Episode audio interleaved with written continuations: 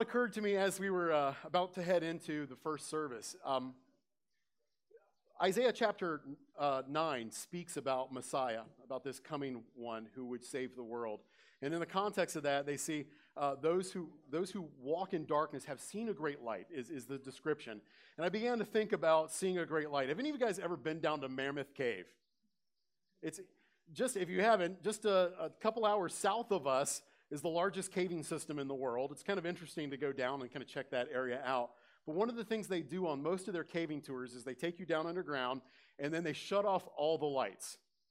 And the reason is they want to show you how dark things actually are. You thought you've seen dark before or not seen dark before. This is what it looks like. There's no ambient light anywhere.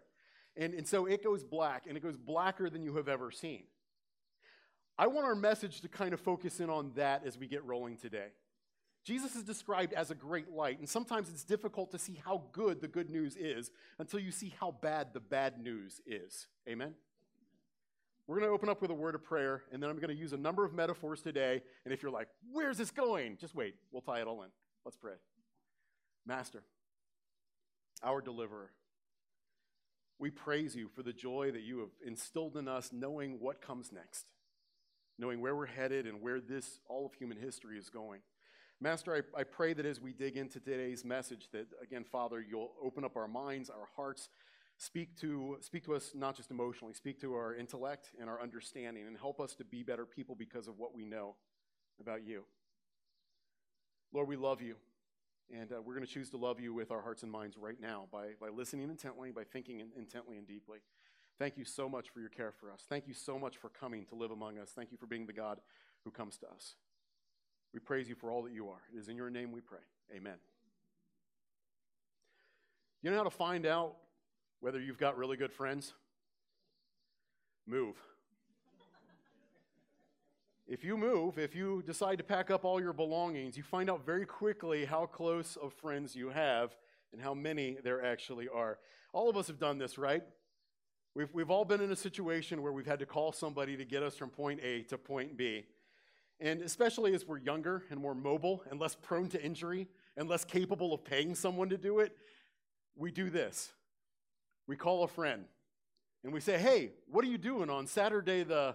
And they go, Nothing, man. What's going on? Ha! Gotcha.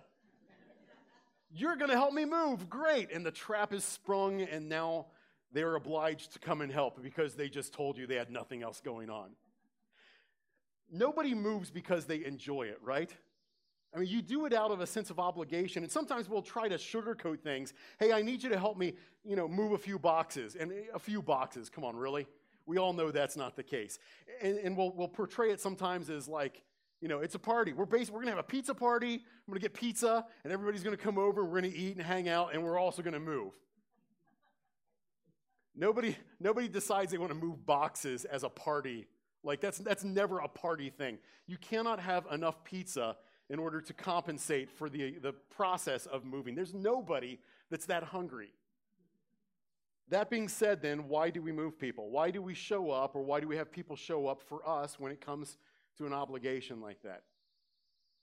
For one primary reason they feel obliged to, they feel the need to help us.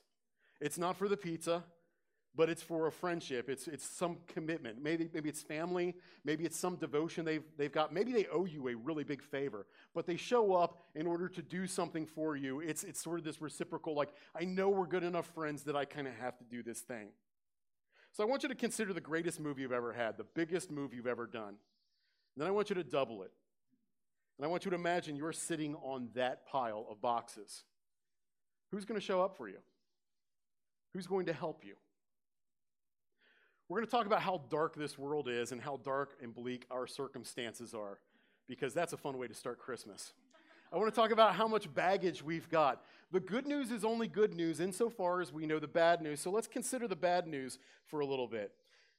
Have you ever showed up to move someone and uh, they, they said, hey, come on out. We got a, a few boxes. It's, it's going to be easy. I just need a strong back or two to come out and help me.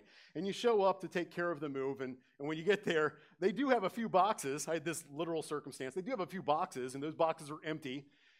And then they just, they're basically turning you loose on their house. Well, I said I had a few boxes, and just, but we also have this piano. and we also have this antique furniture, and you realize that you've really been suckered, right? You showed up, and like six hours later, you're sweating and a mess, and you're like, man, that was awful. We've all had that situation. We've all underestimated cargo. We've been the ones who called people went, it's not that big a deal, only to find out it is really that big a deal. If I ask you this question, how would you answer it? What is your biggest problem right now? What's your biggest issue right now? In, in the whole scope of the world spectrum, what is your issue? What's the one thing that is really important right now for you? And maybe broaden it a little bit. What, not just what is your problem, but what's humanity's problem? What is the biggest problem of the world? Were we to ask that question, most people would say something like, Well, I've got to pay off my mortgage. It's my biggest issue. Or I've got to pay off these credit card bills. Or I've got to find love. Mr. Right is out there somewhere, and I just have to find him. Right? There's, there's this special someone, and until I have romantic love, that's my biggest obstacle, obstacle. That is my biggest issue. Or maybe it's retirement. I'm not quite ready for retirement. Really, are those your biggest issues? Stop and think about it for a moment. Let's imagine all of these things are taken care of. You have the love of your life. Retirement is secure. Your house is paid off. Not to be macabre, but guess what? You're still going to die. Is there a bigger problem than the money you need to pay and your security? Well, I think death seems like one of those problems, right? And, and maybe you acknowledge death. You go, look, I'm going to die. I know I'm going to die, but I want to leave a legacy behind. So I'm going to do something that matters for generations to come. How many of you know your great great grandfather's name? Your great great great great grandfather's name. How enduring will your legacy be? Oh, but what if I do something really spectacular? Let me grant you something spectacular. Let's say you, you manage to create world peace. Do you think that's an option open to you? Let's imagine you do. All the nations of this world stop fighting. It's never going to be an issue anymore. Everybody lays down goods, guns. Would you say you've done something good? Yeah, probably right. But they're all going to die. And their children are going to die. And their children's children are going to die. And their children's children's children are going to die. Not just that, but collectively as a human race. I mean, even if we, we fed and clothed every human being on the planet, and everyone felt secure, and we were all holding hands like in a Coke commercial and sharing the love. Even if that were to happen, do you know that every single worldview that exists, every religious view, every non religious or irreligious view, holds that not only will human, humanity be done and terminated, but the world itself will disappear, and even the cosmos will cease to exist. How's your legacy looking now? If you think that, oh, well, it doesn't matter, I mean, at least I can create a legacy that lasts for a little while. Let me ask you this. If you could write the perfect novel right now, I mean, it is, it is the perfect novel. People read it and they laugh and they cry and they say, it changed my life. If you could create that novel right now, but no one would read it and you would even forget it, would it really matter? If you could create an, a, a portrait, a work of art that everyone said was the greatest in the world, but not one person would remember, it would blow away with the wind and be gone, would it really matter? I think what you're starting to see is what most existentialists start to realize after a while is things look pretty bleak when you actually stop to look, but most people never stop to look. This is why the depiction of a lot of philosophers are these mopey people, right? That, just like, if you start to look seriously at how dark things are, at how much baggage we have as human beings, it looks pretty ugly pretty quickly. The famous uh, existentialist philosopher, the agnostic Jean Paul Sartre, said this Whether I live for a day or a thousand years makes no difference once I've lost eternity. If I live one day, if I can live for a thousand years, what does it matter once eternity is gone? And most people realize this. If I do not have an eternal existence, then it doesn't matter what I do. It doesn't matter how long I live. It doesn't matter how many differences I think I'm making. It just doesn't matter. There's no meaning. There is no purpose. I die. We die. The planet dies. The cosmos dies. And what's the point? Wow. Yeah, this is a really encouraging Christmas sermon. Feels pretty good, doesn't it? It is, as uh, Solomon said, it is the grasping of oil. Can you hold it? It's a chasing after the wind, meaningless, meaningless, or vapor, utterly meaningless. What is the point? This existential despair, this great burden, this great darkness is the project of every world religion. Did you know that? It's why religions exist to contend with this idea, to, to deal with the, the triple issues sin, I'm doing something wrong, my life does not feel right, good and evil exist. What do I do with that? My own baggage, that sin issue, what do I do with that? Meaning, what is the purpose of all of this? In death, what, it, what does it matter if it's all going to end in death? And so all the religions of the world try to grapple with this issue. In religious terms, we call this soteriology. It means the logic of salvation. What am I being saved from? What am I being saved by? And what, I'm, what am I being saved to? Have you ever asked yourself that question? I've got a big problem. What am I being saved from? What is the big problem? What is the means by which I'm going to be saved? How could I possibly be, sa- be saved? And what am I being saved to? What is the final condition or outcome when I am saved? This is the project of religious ideas. For most world religions, the answer to those questions are quite dismal. Uh, for those of you who don't know, world religions and comparative religions was one of my undergraduate degree programs. I love the study of other world religions and figuring out what they believe. It encourages me and bolsters my faith in what I believe. But I will say this to you I've, I've seen the best answers from the other faith systems. They do not escape the triple threat the sin issue, the death issue, and the meaning issue. So, how do they answer the question? Well, you're being saved from obscurity, or you're being saved from a lesser reincarnation, or you're being saved from the cycle of rebirth, or you're being saved from starvation, or you're being saved from pestilence, or you're, you're being saved from existence and continued existence. This salvation runs into the same issues that I just mentioned before. Meaning, sin, and death are not really taken care of. What's the point? If you have an endless cycle of pain or a permanent death, what is the point? How great is this darkness? Now, most people in our culture, I said, don't deal with this issue, do they? In fact, you don't have to bring up Jesus if you want to turn off people. All you have to do is ask them what the meaning of life is, and you'll find very quickly how how amazing it is that people can run and hide from a topic. What's the meaning of life? What is the purpose of it all? Why are we here? Why anything? Many people in our culture will say, well, when it comes to these religious answers, I mean, there are so many different religions out there. How can any one of them possibly be true? Which is a really foolish statement. Let me show you why. There are so many liquids out there. How could any of them possibly not be poison? Is that reasonable? Is that rational? That's the same, that's the same logic that is being employed there.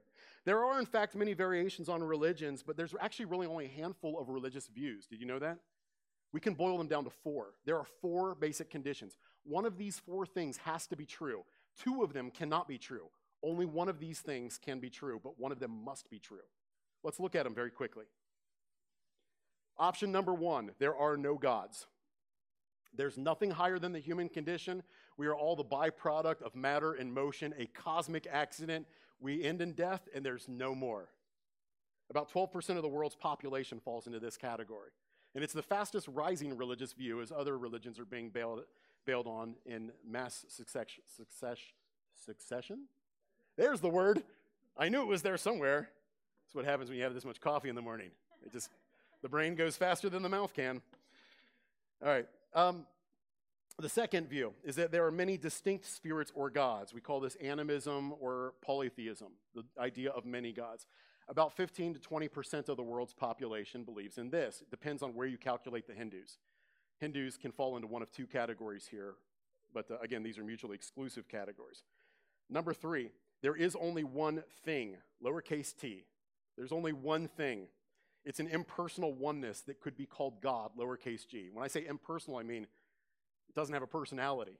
It's like the Star Wars Force. It's, this is you know, Buddhist and uh, some Hindu um, uh, ideas or religions actually adhere to this. The idea that there's only one thing, taken as a whole, the whole collective, we could call God lowercase g, but that's all there is. And it's an endless cycle. It's birth and rebirth and rebirth and rebirth. 10 to uh, 20% of the world's population actually believes in this. Then there's the last category. It should sound familiar to you. It's the belief that there is one personal and eminently great God. That's called monotheism. That's us. All right?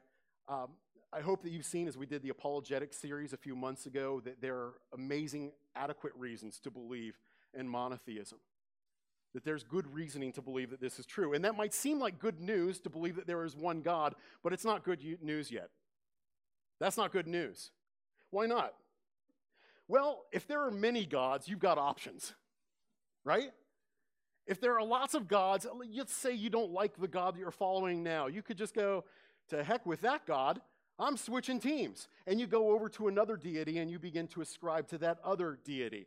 But if there is only one God, then that God is the only game in town. And here's what that means for you and I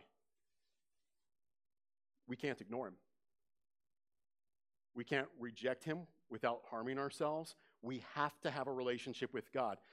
If, if somebody says there is no God, they still have to have that relationship with God. They're just rejecting him. If somebody doesn't believe in God, they still have a relationship with God, whether they want to or not. It's a lack of belief. If somebody wants to follow God, but they're failing miserably, they still have a relationship with God. Here's what we know if that God exists, death is not the biggest problem. Because all the monotheistic traditions hold that death is not the end, which means you've got a bigger problem, and it's that relationship with that God. Listen to how Jesus describes this in Matthew chapter 10, verse 28. Do not be afraid of those who can kill the body, but cannot kill the soul. Rather be uh, afraid of him who can destroy both soul and body in hell. Your biggest problem is not death, it's what comes next. So, what is our biggest problem? What is our biggest issue? G.K. Chesterton answers this. G.K. Chesterton, the brilliant theologian of this past century, uh, a newspaper said, Write in, give us an editorial, tell us what is the biggest problem in the world. And G.K. Chesterton responded as follows Dear sir, regarding your article, What is Wrong with the World? I am. Yours truly, G.K. Chesterton. I think Chesterton had it right. When we stop and we look, and the great darkness does start to close in, and we think, What is my condition? We look at the baggage we've got, it gets a little overwhelming. This burden is too much. Let's take our moving illustration. It's not just double the biggest move you have ever done. Let's increase the nature of that move from a few boxes in a few hours to a small mountain of boxes, grand pianos, multiple fold out couches. I hate those things. Oh, man, they're the worst to move. And heavy antique furniture. Now you call your friends. Who will come and help me? And you see that as the move increases to a multi day move, that maybe your volunteers are getting less. But it's worse than that. Let's imagine that we continually add to this pile and it gets bigger and bigger and requires more and more days. You recognize that there would be a fall off, right? Like your friends would start to diminish, and that you would come to a point where you had so much to move that no one would show up to help. Isn't that true? But let's make it worse. Let's imagine that not only do you have a move on this day that has to be done and it's going to take 150 years, longer than you can live, but they have the same move to do on their end of things, every one of them. Who's going to turn out to help you? Who shows up for you? None of us could help each other. None of us would even be capable of helping each other. Let's make it worse. Let's imagine you're paralyzed, and so are they. Do you see the burden? Do you feel how great it is? Can you save yourself from death? Can you get, grant yourself eternal life? Can you give yourself meaning by just deciding you're going to ascribe meaning to yourself? No. How great is the darkness? Who owes you enough that they could come help? Who is it that has enough pizza to cause you to show or to, to show up? It's none of us. None of us could barter for that. The burden is too much sin, death, meaninglessness. There's no way to overwhelm it, there's no way to overcome it. And the story of the world's religions is it is too much, it is too big, you will never be good enough. So, how can a monotheist make it right? We've got a God, right? That's good news. No, it's not. Because God said, You want to see my standard? My standard is perfection. How many sins does it take to get a person to hell? Oh, that's not good news. Anybody fall into that category? No. Some of you like some of you like, no, I'm not raising my hand. Yes, you do. Liars. None of us has attained perfection. And the story of the scriptures is you must have attained perfection. And so some of us might think, well, yeah, I mean, but look in the Old Testament, they sacrificed for favor, right? Can't I give something to God that will accommodate him, that will make him forget what I have done, that will make him forget my sin? And the answer to that is no. In Hebrews chapter 10, verse 4, we're told the blood of bulls and rams has never compensated for sin. You cannot offer God enough. What can you give God that He doesn't already own? This is all His. And you might think, as we said weeks ago, I can give myself, but that is a lame offering. How good are you? You're bringing in something that's already tainted, something that is not worthy of him. And you're going, what about this? Is this good enough? Unless he does something to this, this is not a worthy sacrifice. What about atonement? Couldn't an animal take my sins? No. What about a person? Isn't there someone who loves me enough that a person could step in and take my sins? Yeah. Do you know any perfect people? Let me follow that up with another question. Do you know any perfect people who would be willing to take an eternity of hell on your behalf? Let's follow it up with another question. Even if you knew one person who would have taken eternity of hell on your behalf, what about everyone else? It's pretty bleak. It's pretty dark. Pretty accurate. When you see how dark it is, you can see what a great light we have in front of us. Humanity is hopeless. We are hopeless. You are hopeless. I am hopeless. We cannot fix this on our own.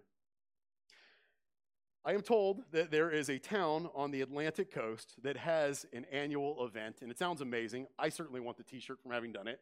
It's a Jump the Atlantic contest. And so here's what they do they have like a, a, festival celebration, I guess, and they get everybody out there, and then you, you sign up to jump the Atlantic.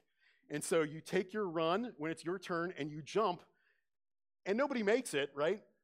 But the idea is, how far can I make it, right? So it, it's this kind of this comical thing that this town just does. But it forms a great illustration for our experience here. We're coming before God and we're going, what could it, what would it take for me to please you?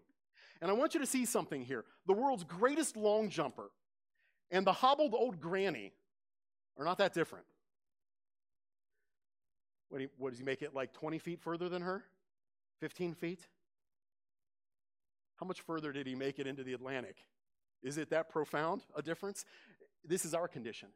The most holy person you have ever met. The most, the most sacred, wonderful, holy person you have ever met, so long as they're a person, is still just a few feet further than you in the water. They have not jumped the Atlantic. The most wicked sinner you have ever encountered, the most worthless human being that you would uh, ascribe as the dregs of society that you would commit to hell if given the opportunity, that person's only a few feet behind you. Do you realize what our condition is? Look at how in the Old Testament people talk to God. They came to him and they said, Have mercy on me. Have pity on me. Over and over again. God, you've got to compensate for the difference. God, you've got to make this up. Lord, will you do something? Lord, we're counting on you to do something. That's a righteous attitude. The God of this universe did not remain silent in the face of those cries. Let's talk about the mysterious promise. Do you see how bleak it is? Do you see how dark it is? Do you see that in yourself? Yeah? Have you ever asked yourself why we open presents or wrap presents? Why wrap presents? If you've had to wrap a lot of presents, you probably asked this question, right? Like, why are we doing this? We do this every year. We just cover them up in paper and, and, and we put them out there so that people can see them and guess at them. Why do that? There's something within us as human beings that loves a mystery. We love something that is seen but is unseen. It's almost there. I've kind of wrapping my mind around it. I'm getting close to it. Proverbs chapter 25, verse 2 says this It is the glory of God to conceal a matter. It is the glory of God to conceal a matter. The Lord has hidden things. Uh, in, in modern terms, Easter eggs, right? There are things hidden, and, and they're there to be found, and God has placed them there. Uh, Proverbs 25, verse 2, the follow up passage is, But the glory of kings to search out a matter. God hides them. But those of a royal lineage, they seek them out, they discover them. From the very beginning, God has been hiding things in plain sight things that should be known and understood, things that could be revealed. You remember the fall? Genesis chapter 3, verse 15. Human beings have sinned, and God turns to human beings and he begins leveling curses, not at human beings, not like cursing is like we would, but like as in, you know, hopefully that, not that like we would. I'm not saying that you all curse on a regular basis. he begins turning to humans and he says, You know, here's what's going to be happening with you now, and here's what life is going to be like for you right now. And then he turns to the serpent. It's not just a snake, we're talking about the devil, the adversary.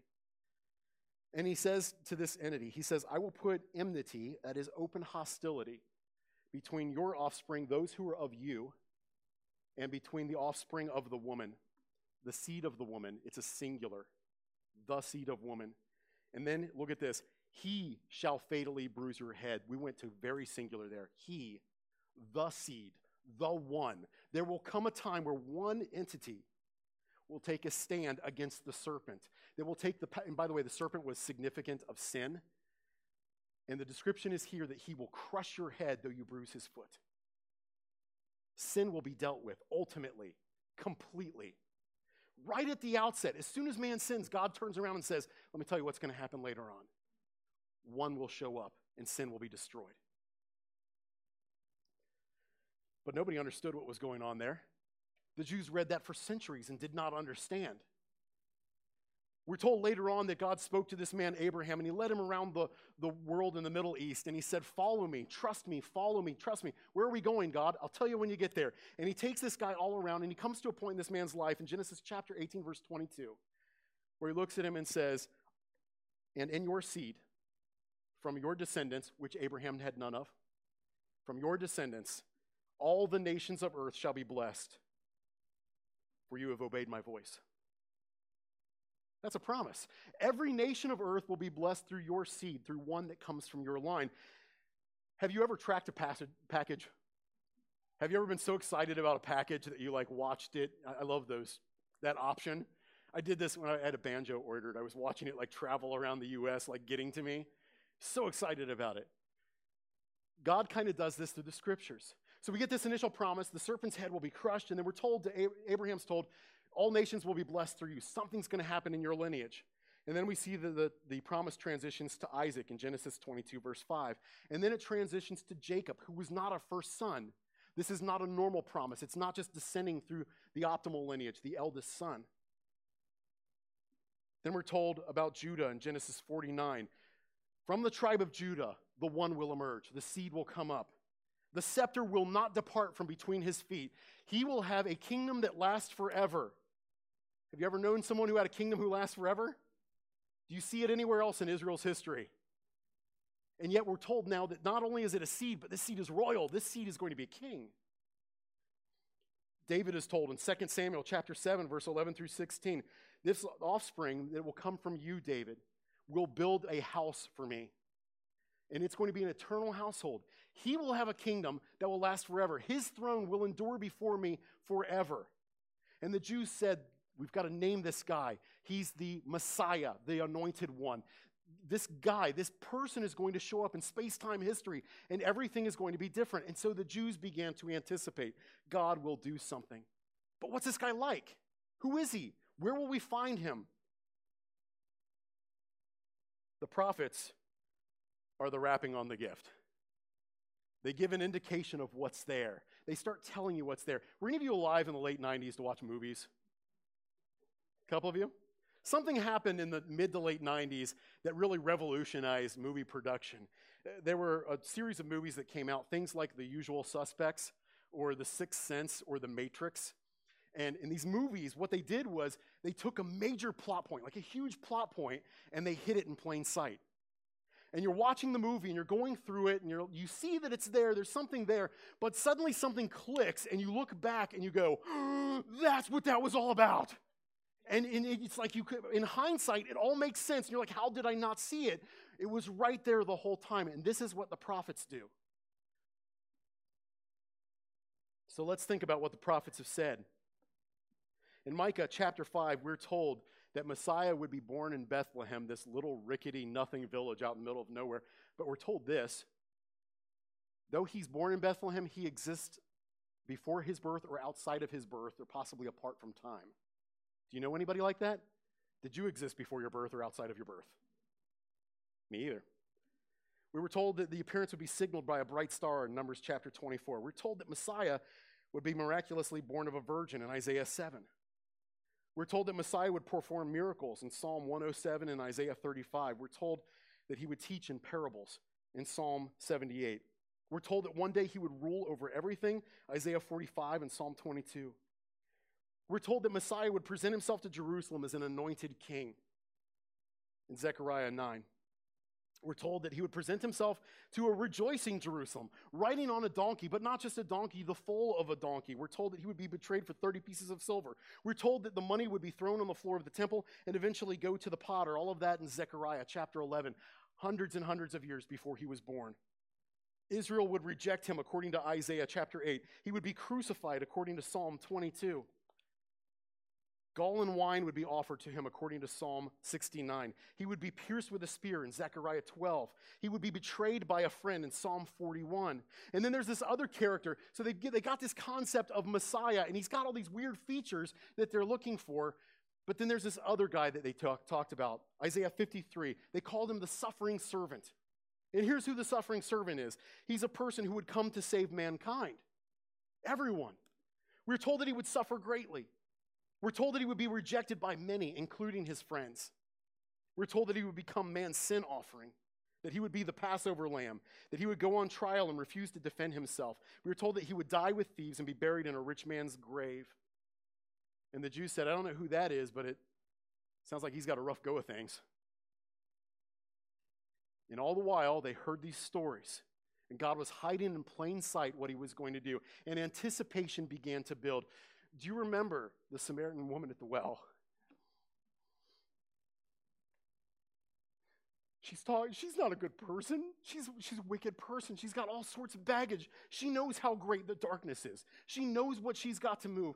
And as she's speaking to Jesus, she says, I know Messiah will come, and when he shows up, he's going to explain everything to us. And Jesus says, I who speak to you am he. She had anticipation. I don't know how God's going to fix this, but I know he's going to fix it. In 1 Peter chapter 1, 10 through 12, Peter says, as to this salvation, these are things the prophets longed to look into. Do you realize that when these prophets wrote down their prophecy, they had no idea what they were talking about? God said, write this down, and they're like, that's weird. Right? And, and so they, they're looking at it and they're wanting to know how it works out too. And when they write something about Messiah, I can imagine Isaiah going, okay, God, like when's this going to happen and how's this going to happen? And we're told that they desired it. But we're told this in 1 Peter chapter 1 that the Spirit of Christ who was revealing these things to them said to them it was for someone who would come later on. It's not for you to know, it's for those who would come later. Us. We're told at the end of that passage that these are things even angels long to look upon. In other words, it was not just hidden from the prophets who were delivering these particular Easter eggs, it was hidden from the angelic powers and the principalities of the, the, the world. They did not know what would happen. And so when you see Jesus born and, and the angels appear to the shepherds and they are flipping out and glorifying God, that was not a show. That was not a performance they had to put on. They had been waiting too, and when it was revealed, they rejoiced.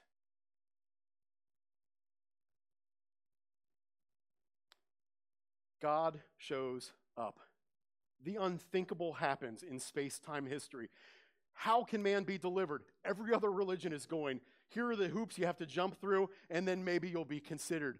And if you can get to God, and the story is you can't get to God, but our story's different. God looks at our circumstance and He didn't just go, Sorry about your luck, you'll never be good enough. God showed up. If you've ever read the scriptures and you come to the second chapter of Acts and you see Peter preaching and his sermon is interrupted in the middle as people go, What must we do to be saved? This is after Christ died and was resurrected. What must we do to be saved? Realize that for those who are the 90s movies fan, this is the moment where they're like, Keyser Söze has been sitting at the table the whole time. The main, the protagonist is a ghost, you know, or, or the Matrix. Now I know what the Matrix is. You're, you're not even alive as a human being in the world you think you are. And by the way, if I ruin three movies for you, you've had 20 years. Come on. They see what is happening clearly. And think about this. Think of how they've been inundated with these ideas for the whole of their lives, and the lights come on, and suddenly they look back in hindsight and they'll go, This is what God was up to. This is what the Lord was doing. the offspring of Eve that crushes the head of the serpent. The promised blessing to the nations through Abraham, through Isaac, through Jacob, through Judah, through David, the Messiah, the suffering servant. This is all a reference to the same person. And more than that, from the predictions of the prophets, the inexplicable stories and rituals of the people of Israel, the sacrifice of Isaac. Think about that. Like how inexplicable that story must have been to the Israelite people until you view it through the lenses of the person of Christ the Passover lamb, the sin offering on the Day of Atonement, sacrifice in general. Why are we doing this? It all would come to bear, and in a moment, people would go, That's what it is about. God has been speaking this truth to them throughout the whole of Scriptures. Think about the word. In the book of Isaiah, chapter 43, we get a literal description of this, but God over and over again has been talking to people, and He said, I'm going to save you. I will save you. Depend on me. Your salvation is through me. Wait on me. I will be your Savior. I'm going to save you. Do, you. do, you, see this in the Old Testament? Do you understand that this is the message? And people thought, well, yeah, I mean, from the local kings, from the local princes, but nobody thought from my baggage, from my greater darkness. Isaiah 43. But now this is what the Lord your Creator says, O Jacob, and he who formed you, O Israel. Do not fear, for I have redeemed you. I have called you by name. You are mine. When you pass through the waters, I will be with you. And through the rivers, they will not overwhelm you. When you walk through the fire, you will not be scorched, nor will the flame burn you, for I am the Lord your God, the Holy One of Israel, your Savior. Verse 11 I, only I, am the Lord, and there is no Savior beside me. Verse 25 I, only I, am he who wipes away your transgression for my own sake, or to redeem you to myself, and I will not remember your sins. Who will save us? God hid it in plain sight. He told us. But what kind of God would condescend? I mean, like, what kind of God shows up to help me? Who shows up to help you with the move? That's not the role of gods. Gods are meant to be served by men, right? And Jesus enters time space history and says, The Son of Man comes not to be served, but to serve. And he washes feet. Philippians chapter 2, 5 through 11.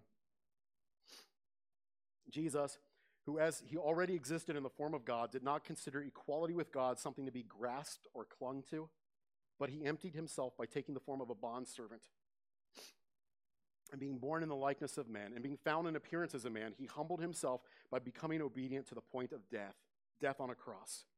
For this reason, God also highly exalted him and bestowed on him the name which is above every name, that at the name of Jesus every knee will bow, those in heaven and on earth and under the earth, and that every tongue will confess that Jesus Christ is Lord to the glory of God the Father.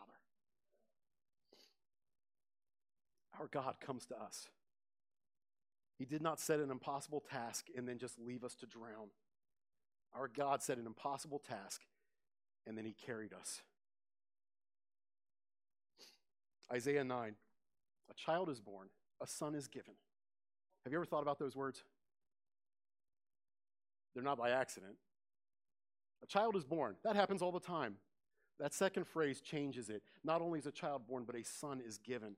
God gave us his son in the same person. And look at the rest of this text. For the government will rest on his shoulders. He has changed every nation and every people group. I was just discussing this with somebody earlier. You know, humility changed based on who Jesus was. The term humble was never a positive term until Jesus showed up on the scene, it was always a negative. So you might be humiliated. That's something that somebody did to you, but you never sought that. When Jesus showed up on the scene, the whole world flipped on its head and people went, Humility's good.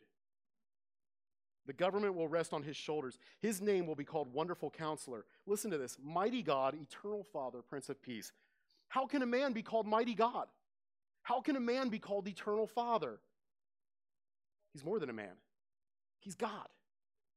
He's Emmanuel, which means God with us. There will be no end to the increase of his government or peace on the throne of David and over his kingdom, to establish it, to uphold it with justice and righteousness from then on and forevermore. Listen to this phrase The zeal of the Lord of armies will accomplish this. Who will save us? He will. Can a way be made? Can someone help you jump the Atlantic? Can somebody move the impossible baggage for you?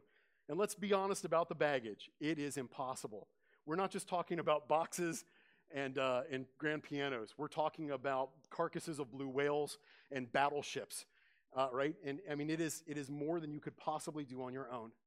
And the God of this universe shows up while you are paralyzed, and he does it for you. And what would they call him? His name, Jesus. Yeshua means Yahweh saves. When it comes to sin and death and meaning, when it comes to our great burden, when it comes to the great darkness, here's the good news our God has made a way. Our God is the great light. He has shown up. And that's great news. Let's pray. Our Lord and God, we are, uh, at least I am, we are overwhelmed. That you would show up in our lives, that you would come into space time history, that you would humble yourself to the point of death, even death on a cross, that torture for my sake. God, you are amazing. Lord, as we celebrate this time of year and we remember the coming of Messiah, I pray that we would rejoice in those moments and thinking about what has been done for us and how much you love us. Praise you, O God. It's in your name we pray.